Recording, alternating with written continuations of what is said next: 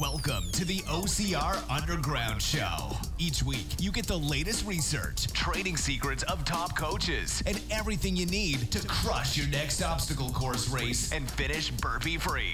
Here's your host, SGX coach Mike Diebler. All right, what's up, everybody? This is episode 85 of the OCR Underground Show. As always, thank you so much for joining me. I am Mike Diebler. And if you want to check out the show notes for this episode, make sure you head on over to ocrunderground.com slash episode dash 85. And while you're there, make sure you browse through the website, uh, the different blog posts and videos and, and programs I have that'll uh, definitely help you with your OCR training needs. Well, since the recording of this episode, it's a little over a week out from the uh, Spartan race up in Tahoe.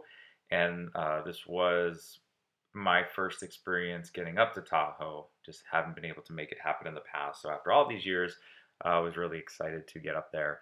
Um, as many of you listening probably were there um, or had heard, they removed the water obstacles, which was a big surprise for whatever reason that was. Um, you know, personally, I was uh, totally okay with not having to do a, a swim. Um, that was fine with me. Uh, was bummed some of the other water obstacles. I've, I've done gotten to do the ape hanger once, and that's a fun obstacle. So it would have been fun to to be able to do that uh, while there. But oh well, you know that's it is what it is. And uh, was a great event. I mean, Tahoe this time of year, um, just like if you look at race in the past, you just never know what you're gonna get. I think a lot of us were planning for well, planning for that swim and pretty cold weather and um, as we're monitoring the weather, it just looked like it wasn't going to be too bad. And it ended up being, I mean, honestly, just a gorgeous day up in Tahoe. It ended up getting pretty hot. I know it made it a little bit harder to plan, right? We're planning for cold weather, water, you know, all the, the traditional things you would see in Tahoe. And as that didn't happen, it was kind of like a last minute scramble to figure out what to wear. Um, so I know I, I had to do uh, multiple changes to figure out the right the right outfit, and I think I still was a little overdressed for it, um, but wasn't too bad out there.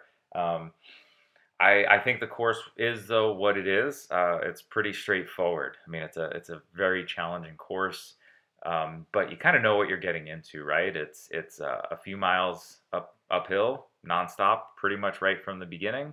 A bunch of obstacles at the top, come on down, and basically do it all over again. So two pretty pretty intense and very long hill climbs for for the beast. Um, anytime I'm out there, you know, running a beast and seeing those those ultra competitors out there, um, you know, it's uh, having been there, I know what it feels like, and and to have to to do that course again after the the beast, uh, it's a challenge. So uh, congrats to all of you finishers for both the beast and the the ultra beast. Um, but um, overall, I thought you know fun race.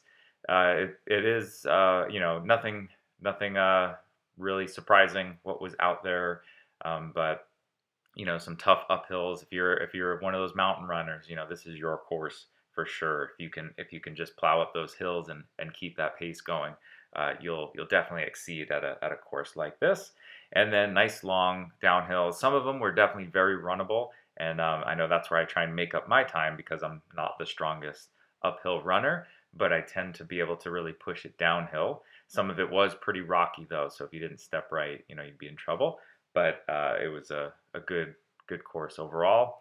Um, I did mention, if, if you follow any of my, my posts online, I had a pretty significant injury in this one that, uh, you know, obviously I was a little bummed about right at the very end, um, working on Olympus, which that, that Olympus is just a tough obstacle. I've, um, I, I, haven't failed it. And actually, I don't know if I've ever failed that one, uh, to be honest and I was about halfway through, and one hand slipped off, and I had a good strong grip with the other hand. I was able to hold on, um, but as I reached back up with my left hand to get back on uh, before falling, I felt a pretty significant um, tear in my pec muscle and had to let go and drop immediately, and, and that was kind of it. I gave the uh, the last two obstacles uh, a little bit of a try, but not wanting to really injure myself anymore. I had to bypass them, and um, luckily that was right at the finish line. So um, wasn't like I was stuck on top of the mountain and, and had to get get carted off or anything like that.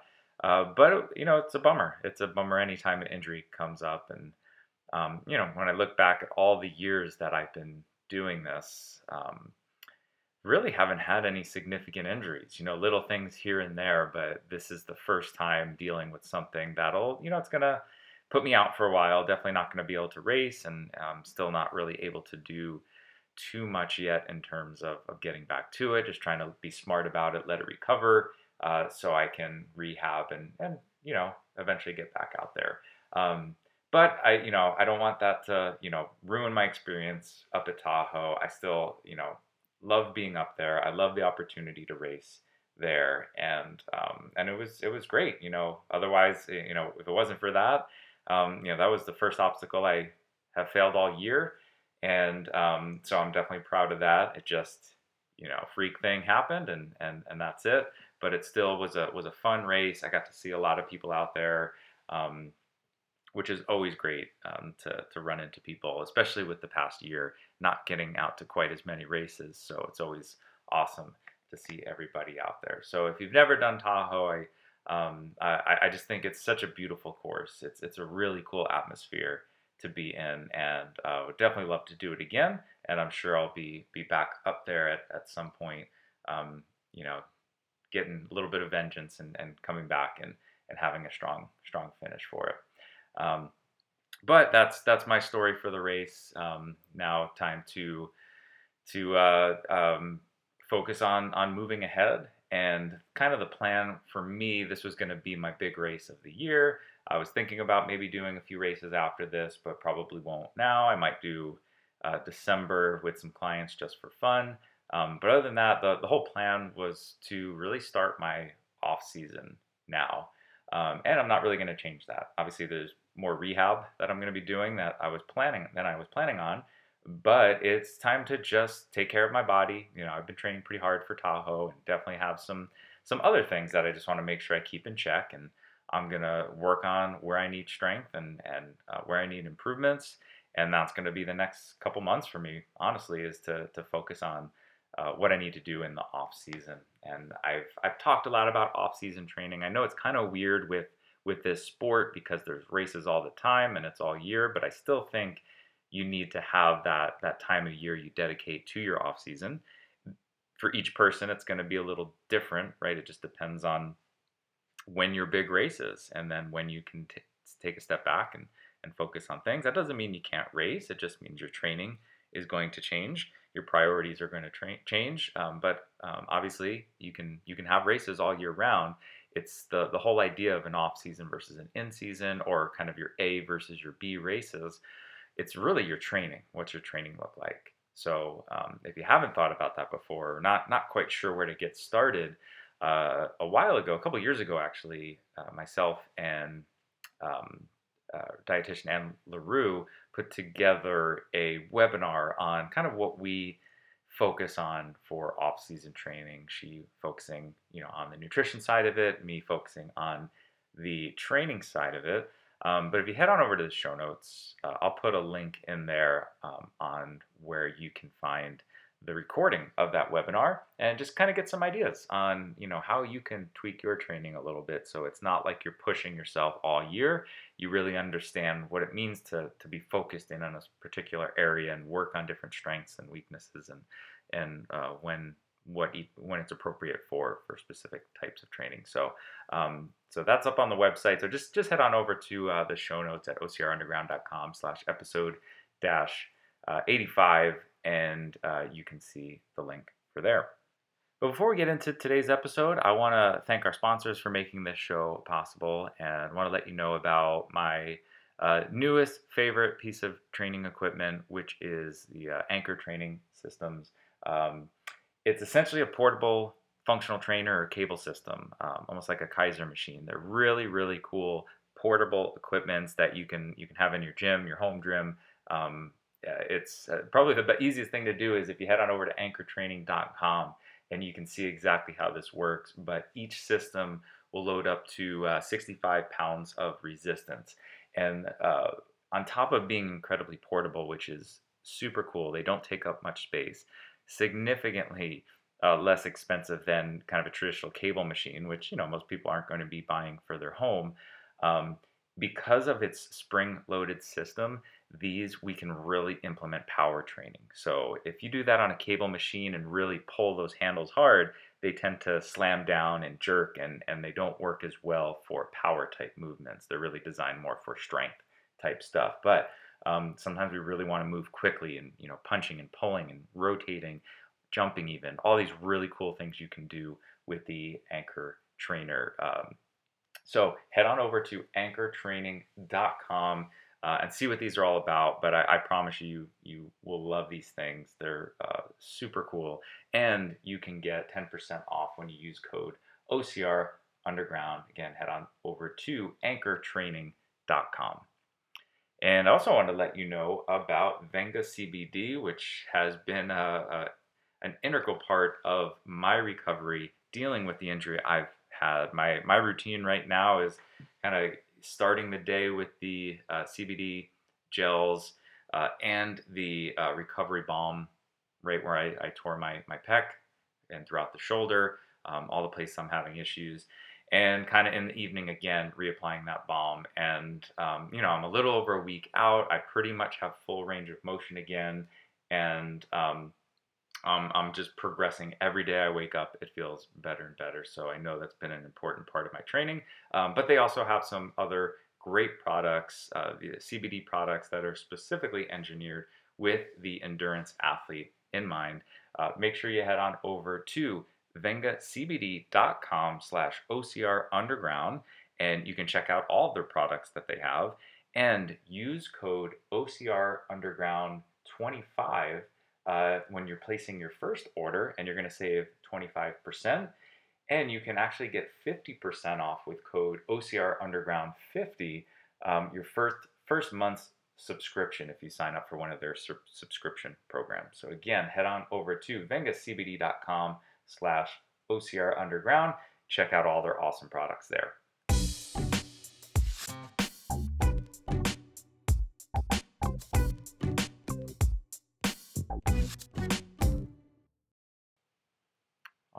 In the Inside Mike's Mind segment, I want to kick off this show by you know talking a little bit about adversity, which this is a, a tough topic. You know, dealing with something like an injury. You know, letting you guys know what I'm going through right now. It's it's a challenge, um, and I've you know worked with tons of clients, and stuff happens, and I you know there's, sometimes there's just nothing you can do. Life gets in the way, um, throws throws huge surprises at you, and it's just something that you know at some point we're all going to face and all going to have to deal with. And obviously, just like training, there's there is no right way or one best way. It's finding you know what works best for you to deal with these things. So I figured why not kind of share some of my experience, things I'm dealing with and struggling with to hopefully help you guys out if, you know, it might be an injury you're dealing with or you know, just something not going the way as planned. Um, you know, obviously this can be such a, a difficult thing. So um, I, I, think injuries is one of the big ones that comes up when you just you know, something happens, you get hurt, and you can't do all the stuff that you want to do. Um, I do, you know, I take pride in, in really working at injury. Uh, I, I don't want to say prevention, right? Because you can't you can't prevent these things from happening. All we're doing is really risk management we want to make sure we're stacking the deck in our favor um, with our training or with anything to make sure that the chances of something happening are, you know, smaller, right? So we've all heard stories of that person that, you know, smoked cigarettes their entire life, never had lung cancer, right? And and no no major health issues. Like that happens. Um, and and then sometimes it doesn't, and a lot of times it doesn't, right? So we're not saying, hey, if you for example, again, if you smoke cigarettes, you're not guaranteed to get lung cancer. Uh, there's a really good chance something like that's going to happen, but it's it's not 100%. It's not a guarantee. You know, same thing in the other way. You know, we do things to try and reduce risk, to try and minimize things from going wrong. Um, but sometimes they happen, right? So I, I I still think I did everything right in my training plan. Uh, there was, you know, going back, I can't say that, you know what, I should have done more of this or less of that. I think I had a great plan. The race was going really well. up until that point, I slipped. You know, it's just something that happened, and and you get hurt, right? You know, sometimes you you step funny and you twist your ankle, um, you drop something on your foot, you know, whatever it might be, and and now we have to deal with it. So I think it's important to remember like this is temporary. It's it's not something that is going to last forever, and even though it might feel like it. So I know deep down um, it's going to be a while before, not only before I'm fully recovered, but then you have that mental side of it, right? Where can I can I do this again, right? Even though there's no more pain, I don't want to hurt myself again, right? Like, am I going to just jump right back up and and have no problem with with hanging and and really pushing my body? Uh, so that's going to be you know something that I'm I'm going to be dealing with. But I want to keep in mind that you know it's right now it's going to be rough because I have to take a step back. I have to slow down. Uh, I think in my case, luckily, the plan was to slow down after this race and really kind of reevaluate and build build that foundation back up again. So mentally, I was already there. Um, I just didn't want to have to deal with with rehabbing and not jumping right in. Like I'm I'm ready. I want to work on some things, and um, you know I can't do it. I, my first workout was yesterday, just kind of really mainly just lower body, kind of testing some things out because even just holding you know weight is a little bit of a struggle right now. So it's lots of body weight and stretching and um, you know all things that are good, just not exactly what I had planned. So I try and keep in mind that this is just it's just something I'm dealing with right now. Every day it's going to get a little bit better.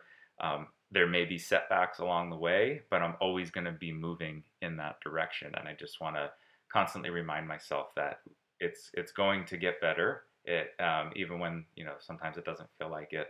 Um, just be consistent. And I think kind of the next thing is having a plan.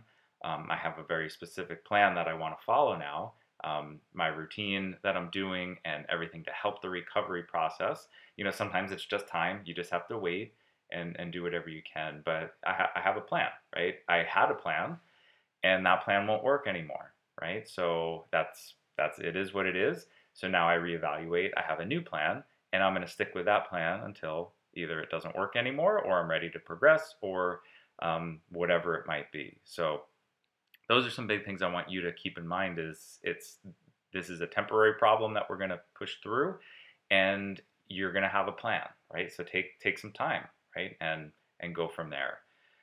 Um, the the other thing, and I think one of the biggest things is it, it gets really easy to get caught up on what you can't do right now right so again if it's the injury is just an easy example i can list all the things i cannot do right now that there's just no way i can do it um, and you know that that gets frustrating, right? To think I can't do this, I can't do that.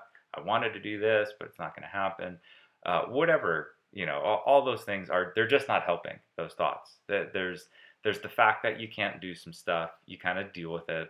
Um, kind of take that that stoic approach, right? It's you have control over your reaction, but you don't have control over that specific thing, right? So I can't control that I can't do those things. All I can control is me dealing with that that fact. So taking that approach of um, letting go a little bit, but not focusing on the negative so much and focusing on the positive. So what if I start to think about, well, what can I do right now? And there's a lot I can do, right? And I can I can list that out, and that's really how I created my plan moving forward. What are all the things I can do? What's everything that'll support me right now and recovering? Um, you know, I can still get strong. I can still work on a few things. And um, that's what I'm going to focus on. I'm going to focus on where I need to get better with what I have available. So I want you to kind of take that, that same approach if, if you're in, ever in a similar situation where, you know, try not to get caught in that trap of, um, I can't do these things, then we get depressed and kind of just don't want to do anything. Instead, what can I do? And then I'm going to go you know, go all in on that, right? So I can do these things and I'm going to get really good at them. And that's that's kind of the plan right now. So you think the same way? Yes, sometimes you have to get creative and it's not exactly what you wanted to do, but there's still something you can do, right? So let's let's focus on that. And how can we make that the best the best uh, situation possible? So I think when you you kind of focus on all those things, you know, it's it's really just trying to make the best of that that situation and accepting what's possible and what's not possible and just know that there's always a future date to make up right so um, you know maybe i had a race this this month coming up that i really wanted to do. I know i can't do it. It's there's going to be another race. There's going to be another opportunity. You know i put in work and i, I still got a lot out of that work. Um, it's just not the way i thought it was going to go but it wasn't a waste. It was all um, making me better, making me stronger, and that's the most important thing.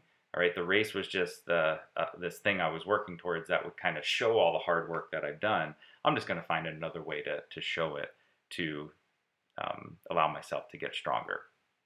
And then the last thing that I, I think is worth bringing up is you know just having somebody in your corner, you know, somebody to vent with, to talk this out with, is always going to be helpful. You know, me just talking to to myself right now, but you guys listening is helpful for me to just remind myself of all the things that I'm working on, and and you know the fact that I hope this helps somebody out there is um, beneficial as well. Just that hey, somebody else is going through something similar, maybe I can just help in any way possible, and and that that just makes me feel better about this whole situation, right? There's always something we can learn, and I'm gonna come back, and if there's anything I can change, I will and I'm just going to come back stronger and, and better and, and ready to go. But I think having somebody in your corner to either help you along the way, like I do have somebody that's going to walk me through everything I need to do to, to get better and and make sure I'm I'm staying in check and not doing too much, but not doing too little, and um, you know walking me through it. So just having somebody there to to help you is obviously going to be uh, a faster way to get through all this than trying to do it on your own.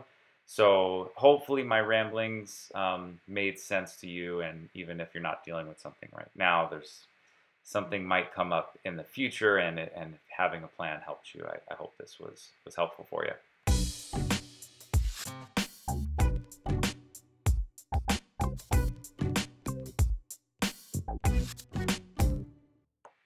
All right, well, let's switch gear a little bit and, and get into the training because I know that's what most of you are, are ready to do learn things that can help you train better and more efficiently. So, in our research review this week, I'm going to talk about squatting.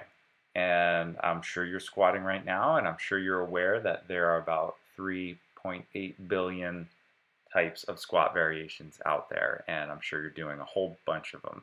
Um, and a lot of them are, are great for a lot of reasons, but they aren't all equal. And that's what I wanted to talk shortly about today was uh, a recent research article I found in the Journal of Strength and Conditioning in uh, the October of this year issue that was looking at the goblet squat versus the landmine squat. Now, uh, I'll put videos in the show notes just in case you're not familiar with either of these so you can see what a goblet squat looks like and a landmine squat, and I'll do the best to describe them uh, to at least give you a mental picture of what we're talking about. So goblet squat, so this is our front loaded squat where you're going to be holding either a kettlebell or a dumbbell in front of you and then performing your, your squat, holding that single weight about chest height, squatting down and back up.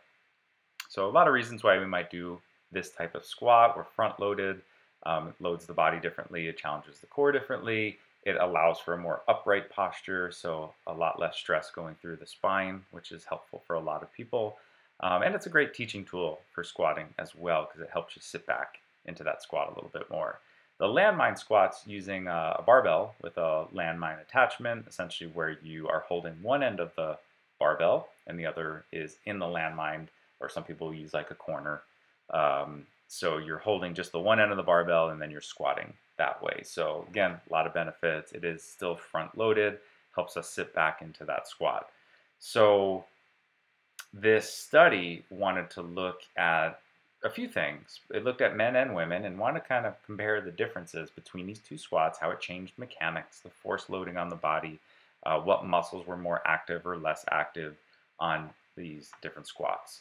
So uh, the findings on in terms of um, muscle activation uh, were similar to other studies, but what they found was the landmine squat. So if you've ever done a landmine squat, you'll notice that it kind of pushes you back um, in more of this uh, horizontal loaded pattern. So that was one of the biggest findings was one, the goblet squat was more of a vertically challenged squat where the landmine increased the horizontal loaded um, because of you know the arc nature of the the landmine where it kind of it's loading a little bit differently at the bottom and the top and it pushes you back. So you almost have to lean forward at the top a little bit. So it has this more horizontal force resistance goblet squat's going to kind of put the loading straight down through your body through your center of gravity so it's more of that vertical or up and down so um, that nature there changed the mechanics of the squat which changed the uh, different muscle fibers and or muscle groups that were more or less active during the squat. Um, and and really, I think what the biggest difference they found that's worth going over was the goblet squat uh, had a significantly higher quad activation versus the landmine squat. The landmine that we would see uh, significantly more hamstring activation during the squat. Now, I say that, keep in mind, both the quads and the hamstrings, all the muscles are active for both of these.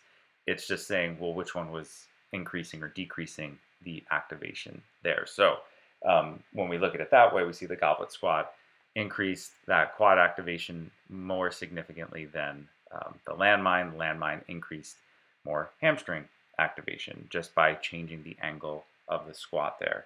Uh, they also found, again, consistent with many other studies, a difference between men and women.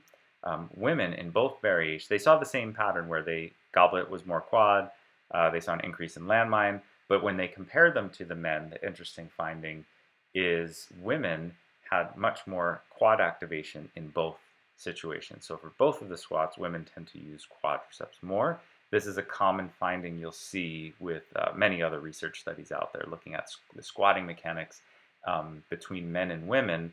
We will often see much higher quadricep activation than hamstring compared to what we typically see in men. Now, um, I'm not going to get into the specific reasons, but I, I do want to bring up why this is important because we see um, one of the reasons why women tend to suffer more from uh, knee injuries, specifically like an ACL injury. We see this almost over overactivation or, or over dominance of the quadriceps versus the hamstrings. So we have the quads doing a lot of work when the quads are active, it's increasing that anterior force, right? It's pulling the lower leg forward, like when you do a leg extension. So you're you're increasing that force being placed on the knee. And then the hamstrings balance it out, right? The hamstrings will pull like a leg curl, will pull the lower leg back. So what we want to see is relative balance there, right? You're not going to have the same exact strength levels between your quads and your hamstrings, but they need to be able to balance each other out. And we tend to see a lot more muscle activation in the quadriceps uh, versus the hamstrings when you compare men or women versus men. So yes, there are other reasons that may increase risk for for injuries based on men versus women, but I just think this is a, an important thing that we can influence, right? So obviously there'll be women have different hip structures and, and things like that. Some things we, we won't have any control over, but this is something we do. So if this is something that you're concerned with, maybe you've suffered from knee injuries in the past, or um, you know it's something that commonly happens to you, uh, especially if you're female, but males need to pay attention to this as well. Is making sure we have that balance. A lot of people will crush their quads, right? They do their squats and their lunges and hill climbs and sled pushes, and and they're doing a lot of things that are quad dominant, but not as much. And then they do like a set of hamstring curls, right? So they're not getting that balance it's kind of like if you were to do like bench press every single day and then once a week you do a, a pulling exercise right a row or something like that so it's it's creating this imbalance right so if we're doing a lot of chest exercises and we sit all day we start getting that slouching posture and develop those muscle imbalances which is very hard on the joints specifically the spine and the shoulders so we see the same thing if we're, we're doing a lot of quad dominated exercises and not as many hip or um, hamstring dominated exercises, we, we develop that imbalance and it puts a lot of stress on the joint here, specifically the knee. So I think this is a good takeaway is make sure you are balancing out your program. Um, maybe try different types of squats because they uh, recruit different muscles. They place different uh, forces on the knees uh, and the back and, and the hips and, and whatever joint you may be struggling with. But um, get variety in there. If you tend to do the same type of squatting movement, you know, you always do a goblet squat or you always do a barbell squat or whatever it might be, uh, change the loading, change the position, there's so many different variations out there. I think it's good to to mix them up. You're still doing the squatting pattern. You're just changing how you load it, which is going to change the muscle recruitment um, uh, to complete that exercise. So um, anything you can do to increase hamstring activation is typically a good thing. So if you if you haven't done a landmine squat, I think it might be worth mixing it in there and, and adding it to the routine to see if that does uh, maybe give you some relief or just again just alter it up and and create some balance there uh, and women especially. I think this is something to to pay attention to. Another thing that you may want to throw in there, again, um, just statistically speaking, uh, women pay more attention to. But again, this isn't going to hurt men either. Uh, if they tend to do more quad stuff, they want to balance it out as well. But um, try doing some hamstring specific exercises maybe before a squat, right? And that way we we get that that work in before the quads just take over and dominate the movement. So maybe doing um, you know deadlifts before squats or hamstring curl before squats uh, or before any quad related exercise. Uh, that might be a good option to create balance there. So I thought that was an interesting study, just a nice reminder of hey, there's there's lots of variations uh, to every exercise out there, but it's uh, try not to get caught into hey this look this looks like a cool exercise i want to do it think about well why would i want to do this exercise? Right? Is it going to be good for my situation? Is it um, you know and what specifically is this working versus any other variation that's out there? And um, you know just uh, create that variety there for for good reason versus just variety for variety's sake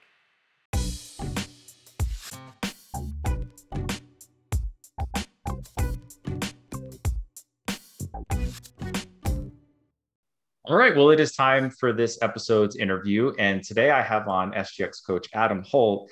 And uh, normally I read through our um, our guest's bio, but honestly, I think I wouldn't be doing it a good service to to just read this. And honestly, that's a lot of what I, why I wanted to have you on here and talk today, Coach, is is to kind of go over your story and where this this led you. So, uh, uh so first off, thanks for for joining me. I'm I'm excited to have you on here, and uh, it's gonna be fun. Yeah. So uh, you're on the road right now. So uh, let our listeners know what you're doing um, and how I interrupted you from your your vacation right now. I am. So uh, we try every July. We we're based out of Texas, and it is like the seventh circle of hell in July. and so we pause all that we do in July, and my family sort of takes a, a road trip, and we are taking an epic road trip around the western states. Um, about four weeks, we'll be on the road together, just sort of getting to know each other, um, visiting some other gyms that are doing what we're doing, and uh, doing the Spartan Ultra in Utah. So it's a it's a pretty packed month. Awesome, awesome. It's going to be fun. Nice, nice way to to get a, a Spartan race in there too with with the family trip. We we try and do that whenever possible as well. It um, is, yeah. It's a good excuse to to get away and do something you love. Mm-hmm. Yeah, absolutely. So, well, I appreciate it. I know we were supposed to to chat last week, and I had some scheduling issues, so I'm I'm glad this worked out, and um, always and, and we can make it all work. Yeah.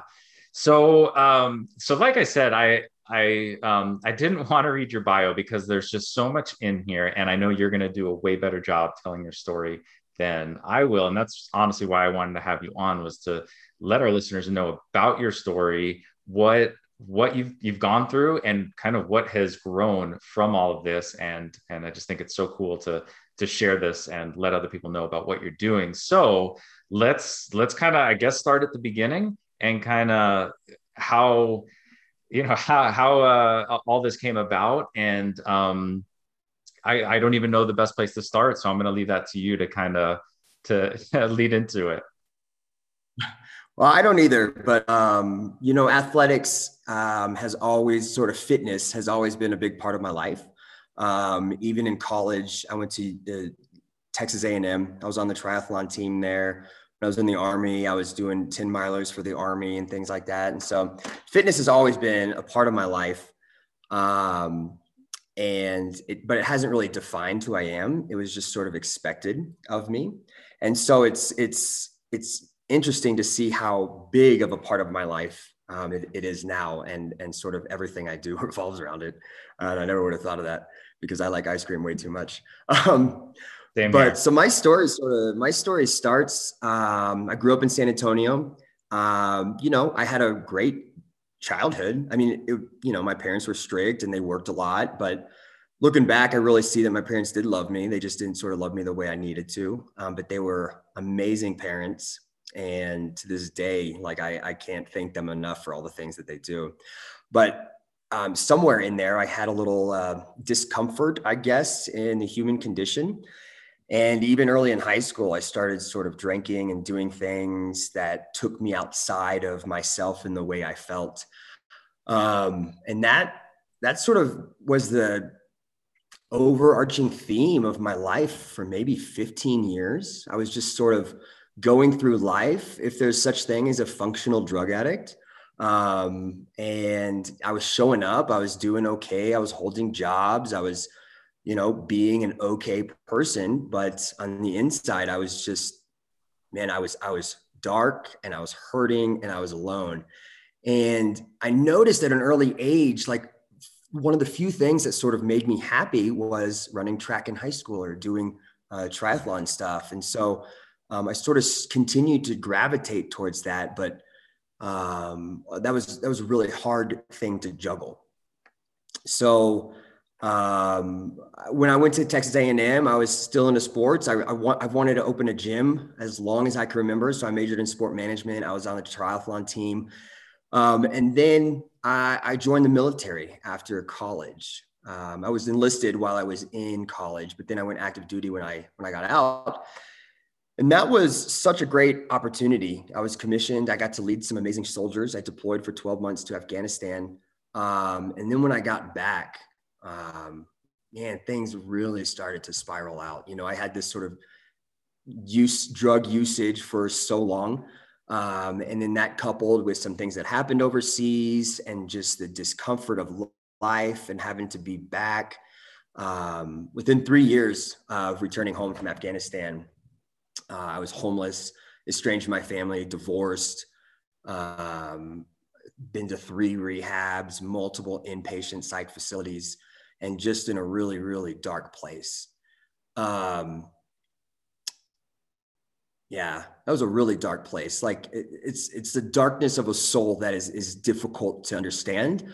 But I think most people have sort of experienced a little bit of that. You know, you wake up and you just you feel lonely um, and you don't really have anybody to confide into. And so, a real extreme version of that. Um, and so, through that journey, after I started the process of recovery and addiction, I, I got housed in this apartment. This uh, organization in, in Austin got me housed. And literally 20 feet outside of my front door, um, on the other side of my parking spot, was this dark, grungy, gym called Big Tex Gym. And the weights were from like 1960 and they were all iron. And I mean, the machines were just chains and it was, uh, it was, it was a pretty heavy place, but I, I went there every, yeah, every single time I wanted to use, I went there and I hit a tire, I flipped a tire and, and um, somehow um, managed to stay sober for a little bit.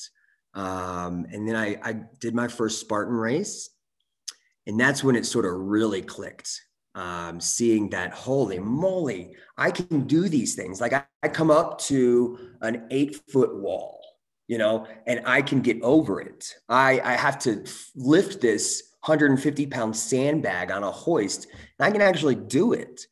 And so seeing that, that's how I sort of got into Spartan races, just seeing those obstacles and how you can overcome those um, and, and how it just so relates to life. You don't have to be good. You don't have to do it perfectly or be fast. You just, you do it, you know? And uh, ever since then, it's just sort of been one thing after another leading to this journey where I now run a nonprofit that um, does like trains people for free for Spartan races, give, gives them free Spartan races and creates a community um, so that people can try and stay sober. That's that's so awesome, and I, and I want to talk uh, a lot more about that. So to make sure everybody listening knows that there is this program and and potentially others like it. Um, this you know, chatting with you is the first time I, I heard of it, so I'm I'm super excited that uh, there are programs out this because it was just something I wasn't aware of, and um, I just think it's you know first thank you for sharing your your story because I I know it's probably hard to go back to some of those places and and recreate this. And but uh, at the same time you know this whole thing you've created is kind of showing people that yeah it, you can go from these pretty bad places and good can come from it. And you know who knows what you, what could have happened but this is the path that you you chose and uh, uh, you decided to go down. And it's amazing that you know thinking fitness a lot of people think or you know fitness is great for your for your body right? It's it's a healthy thing and it's um, all these good things come of it but there's so much more right? There's so much more to it and how uh, just mentally it, it, can you know you were able to you know change a, a habit basically right? Where it's a lot of times when you know it could be an addiction or whatever it is people think so hard on that thing and how do i stop doing this? And it sounds like that you you found something else to fill that void and i think a lot of people can take something from that yeah for sure so i mean by now I'm everybody knows the mental, the emotional, the physical benefits of exercise and physical activity, you know, on mood, on depression, on everything. But um and it's just I mean, it's amazing. Even uh, philosophers have said that physical activity is the best medicine, you know? Mm-hmm. Um, but through my journey, so one of the cool things that I, I, have gotten the chance to do is uh, shortly after I got sober, I got the chance to go to University of Texas uh, and do some research there with some amazing researchers around the nation, just like neuro neuroscientists, uh, physical uh, therapists, just every a lot of great people. And we we did some some brain scans of people in early recovery. And so the biggest thing about addiction or even depression is the fact that your brain isn't producing enough dopamine. And so we know that to be true. But one of the other things, once you're once you sort of mitigate that through other ways, especially through alcohol or drug use, your brain then stops.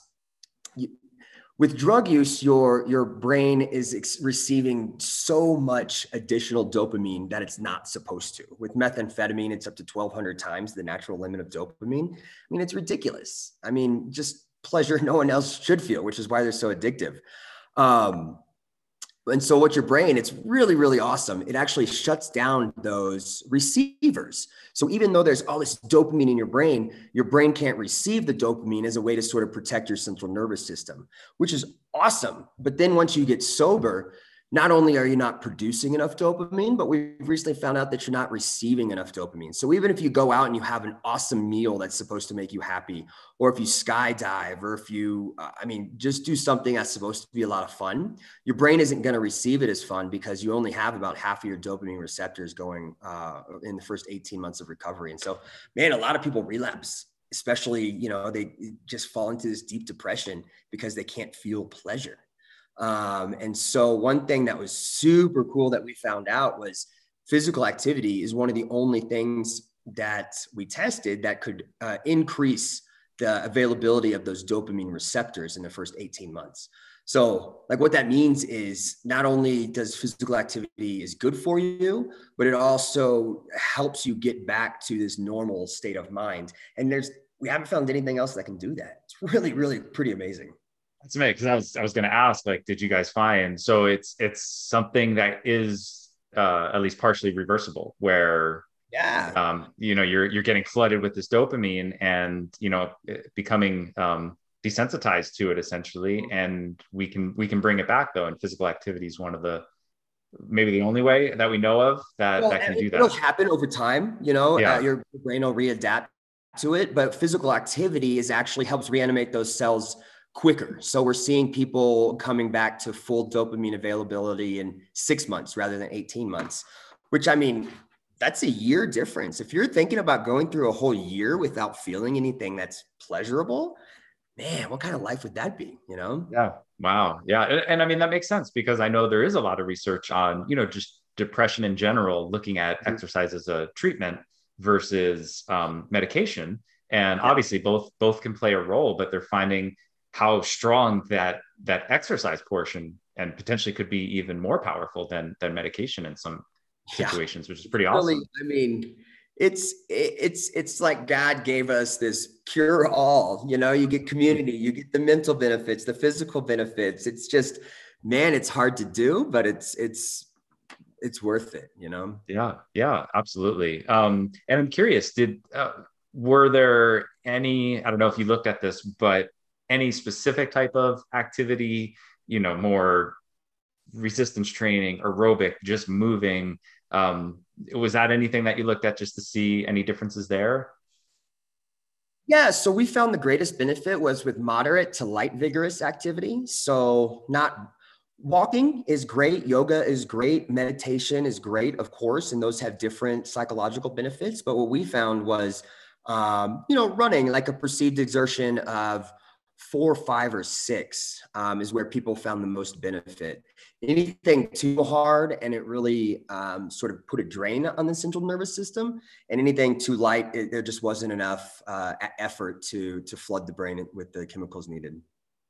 Yeah, and and you know, it just again shows that all forms of exercise have those specific uh, good things that they're good at, and knowing, you know, I know a lot of people have the mentality, you know, it's more is better, right? Just just got to go crush it every single workout and sometimes sometimes there's a place for that but we have all these other benefits um, so that that's just interesting interesting a bit yeah. Mm-hmm. awesome. Uh, and, and i'm you know just something that kind of popped into my head that i've i've um, i've seen some uh, read read a few things on that we can um, do too much kind of what we're talking about here but if we can get a dopamine response from exercise in general, you know, just working out, and you get that response. I know uh, I've seen some people where we can even take that too far, right? Where they eh, you get addicted to exercise, and I, you know, it might sound like that. Well, that's a good thing, right? But I've seen it where that can be a bad thing too, and it's it's this idea of you know, I, I know people don't like cliches and everything in moderation, but um, same idea there where people they become so reliant on that you know getting that that uh, fix from their exercise that anything else doesn't seem to do it for them so i don't know. It just i thought it was worth bringing up to to say no that's know, really that's a, great there's a balance. Point. and so we we're really purposeful. So my organization is called outsiders anonymous. Um, up into hopefully this next month we've been doing everything outdoors which that's the Outsiders Anonymous. Um, and so we're hoping to move into a warehouse uh, here in the next couple months so that we'll be able to do some classes indoors. But one thing that we're real purposeful about is that we don't have classes every day. Um, we don't let people come to classes twice a day.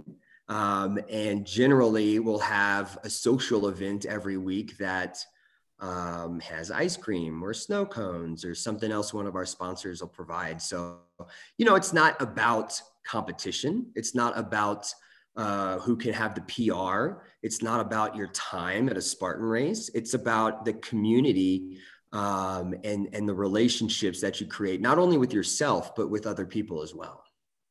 That's awesome. And that, that's a great way to kind of moderate it, right? Where you kind of keep people in check a little bit because they can you know i think a lot of us and probably a lot of our listeners are guilty of at some point where they're just they know they shouldn't be doing so much and they do it anyway and, mm-hmm. and kind of you know usually pay for it in some form. Oh i was like that for a long time. My wife would know. She's like you have you ran today? Have you worked out today? I'm like no i haven't. I think i've absolutely. gotten past that though. it's yeah, hard to yeah. moderate. Sure absolutely. But that i mean it's great to have a program or a coach that basically tells you do this don't do this and and try and stick to the plan. Um, yeah, I mean, a lot of a lot of coaches really, um, a lot of programs are uh, performance based, um, and we are we are definitely not that. I don't have a six pack. Nobody we work with is uh, going in the age group finals. We we really want um, our SGX training to um, complement life, you know, and be a part of it, not be life. Absolutely. Awesome. So uh, I'd love to learn just so how exactly does the this program work? Yeah, so we've we've we've sort of taken a different stance. When we first started back in 2017, we were we were with a gym, um, and that gym has since uh, gone out of business, and so we've we've kept going. Corona was really hard, and so basically, what we it's it sounds a lot fancier than it actually is. Let's we have a nonprofit that provides free fitness training. Really, it's me at a park with some kettlebells and some jump ropes. um, so we'll show up. We have uh, about four classes a week. Um, we have one SGX specific class that has up to two miles of running. And then we have two functional fitness classes, um, CrossFit without the affiliation. And then we mm-hmm. have a, um, a strength class where we uh, actually use barbells and bumper plates at a park um, really cool. I've never seen anything like it before. And so we just go out there. People show up when they want to. The only thing that we require is a 24 hour sobriety. If somebody wants to come out and they're not, um, if they don't have 24 hour sobriety, they can come hang out with us. It's a safe place to be. Um, you don't have to be in recovery to be a part of our uh, organization and to come work out with us. It's actually encouraged that people that aren't in recovery come work out with us. I mean, essentially it's a free workout for anybody who wants to support a sober active community and so the big thing that we are trying to do is not only providing these uh, this fitness training for people in recovery that don't know what they're doing um, or don't have the knowledge or the equipment, but we also want to get them into a community outside of the 12 step room so people can be a part of people that aren't in recovery and they can be a part of community with, with people that care about them. Um, so, really, the fitness of course there's a biological component to it but it's it's just sort of an excuse to get together and hang out oh, that's awesome and and that makes total sense to have you know a mix of people there to help support each other. And i'm sure the support goes both ways right? Having you know it, it, just such a wide range of people all everybody brings their baggage right? Everybody has their issues. And um, being able to to share this common goal or just um, thing you enjoy and and kind of work out together and and all all grow from it. So that's that's amazing. So how how do people find out about you you know in your area? Like how are you guys marketing? Is it just you're part of groups what what is what does that entail? Yeah a little bit. So i i i just finished up my mba at st edwards so i am trying my best to um, market it myself but i i realize man marketers are uh they are very important people. Um so right now we're, we're doing a few things. We're advertising in um, local newspapers and we're going to events and things like that. Um, we also put on last year we started a series of five races um, and so we do a 5k a 10k an ocr a 10 miler and a half marathon. And so that's our biggest fundraiser and that's the way we sort of engage the community and let them know um, that we're we exist. Um, other than that though it's it's mostly word of mouth um, as of right now but we're starting to get into more marketing. So we recently started a for-profit business, the Unbranded Fitness, and what we do is we um, we we sort of spy on the competitors and we buy direct from um, their their suppliers, and then we sell the exact equipment that they do, just without the name. And mm-hmm. so that actually funds what we do. And that's another way that people find out about us because 100% of those profits go directly towards Outsiders Anonymous. But uh, that organization, that company is going to have a warehouse next month. And so once we have that, we'll be able to start getting people to come to us and we'll start being able to market ourselves as the first free gym in Texas, um, free to anybody in recovery, anybody that wants to support that. So once we once we get in a facility, it'll it'll we'll be able to market more um, more traditionally, I guess you could say. Awesome. And uh, what was the name of the the, the company that you? Um, yeah, unbranded fitness. Unbranded fitness. Okay. Yeah. And um, what's the website? Do you have a website for that company? We do. It's uh, theunbrandedfitness.com. It is okay. not up and running just yet. okay. All right. At least have it. I'll brand new. I'll put it um I'm just making notes to I'll put it in the show notes so whenever people are listening to this if it's if it's available they can they can check it out I appreciate um, that. obviously it's all supporting a, an incredible cause so um, well it um, was I mean it it we fitness equipment is expensive you know and is, so when we yeah. were starting to do this we wanted like we learned that people especially early in recovery they people don't have fitness equipment and they don't have the mm-hmm. knowledge but people really really really want to be able to be active and they want to be yeah. a part of it community. And so, you know, finding how to get the equipment uh, on a nonprofit budget just sort of led to one thing to another. Um, and, and here we are. Yeah. Awesome. I, have you, and this uh, may, may be a thought, may not be, uh, but are you, you know, plans to expand other, other people, other states, you know, helping you organize something like that? Is that, is that something that you've been thinking about? Um, so there's an organization called the Phoenix. Um, it is, ba- I mean, basically the inspiration for what we do. Their their their headquarters are here in Colorado, actually. So one of the reasons we came here is to sort of tour what they're doing, and they're doing. Um, they've been doing what we are doing since 2006 or nine, I believe, and so we sort of we took their model and just brought it to Texas, and so I think um, we there are organizations around the nation that are starting to do what we're doing. And so i don't i don't know if we'll expand anywhere. We're still new. Um, but i i do think it's important that um, something like this happens different places so that people can see the benefit of it so that people can see um, how fitness and how really how Spartan races, how OCRs, Tough Mudders, how all these things can really help them um, beyond just going to a gym, you know? Yeah. Yeah. And I, I mean, it's kind of one of those things. I think the more, the more, the better probably with, there's a lot of people in this country, um, in the world, but you know, and a lot of people that do need help and where something like this would be a great fit. And only so many companies can reach so many people. So the more the more out there, it's just more opportunities for uh, people to get uh, access to a really cool program like this. Yeah, I think so. All right. So uh, just to kind of close up a little bit here, anything that uh, I forgot to ask you or talk about um, that you wanted to, to bring up and, and let our listeners know about?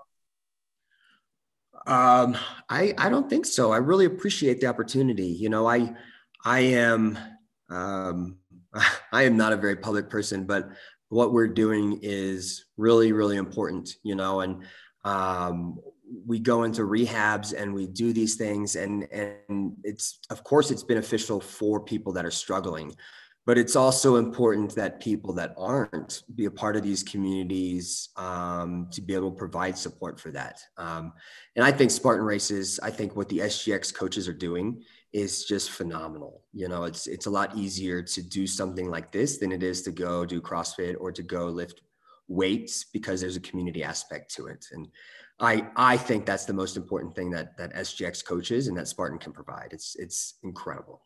Absolutely. And and just to kind of retouch on, you know, kind of telling your story, even those that maybe they're not suffering from from addiction or um, it's not directly hitting them uh, kind of like you said, you you were able to get through and and do a lot, even though you had you were battling these demons. And I think that goes for a lot of people where sometimes we just don't know. We don't know people's situations, and they could be our friends and close mm-hmm. to us and family members.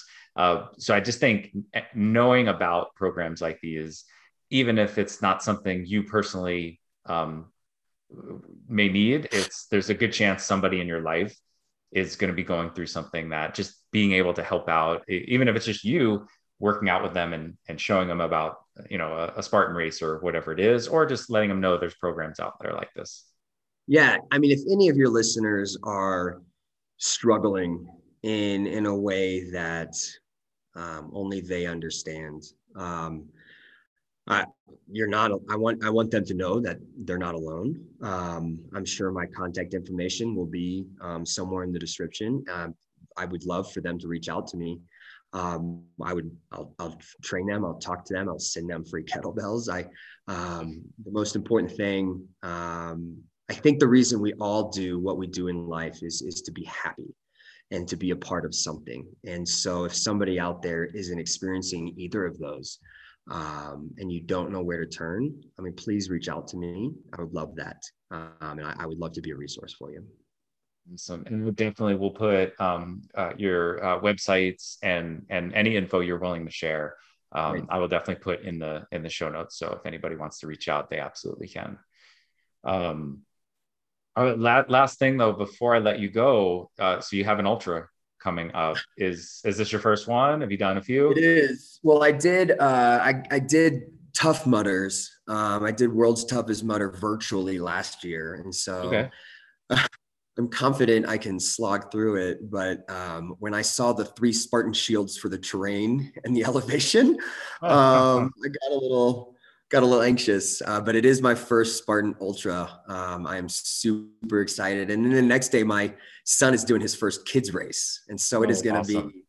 Oh, it's going to be such a great weekend. It really is. That's awesome. Cool. Well, I'm glad to hear that the kids race is there because uh, I haven't seen haven't seen really any of them yet. They they keep Yeah, I pushing them think back. it's the So first one, maybe. Um, Okay.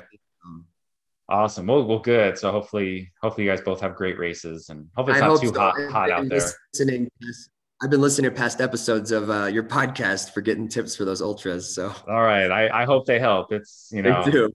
It's it's always going to be a thing about the uncomfortable. buckets until I listened. So All right. All right. Good. Well, good. Good. I'm glad that at least that one thing helped. awesome. All right. Well, well, thank you so much. I really appreciate you coming on and, and sharing sharing your story and and letting our listeners know about about all of this. of course, Mike, I really appreciate the opportunity. Thank you so much. All right, well, that's going to do it for episode 85. Uh, I want to give SGX coach Adam Holt a big thanks for coming on and really just sharing his awesome program that he's doing and taking the time to chat today. Obviously, from when I was able to release this episode, uh, I've had this interview um, stored for a little while, so I'm finally excited that I'm able to get it out to you guys, and, and hopefully you enjoyed that one. Uh, and as always, thanks to our sponsors for this episode, Anchor Training. Check them out at anchortraining.com and Venga CPD. Check them out at vengacpd.com slash OCR Underground. And don't forget to use our special coupon codes to uh, save big on um, order there.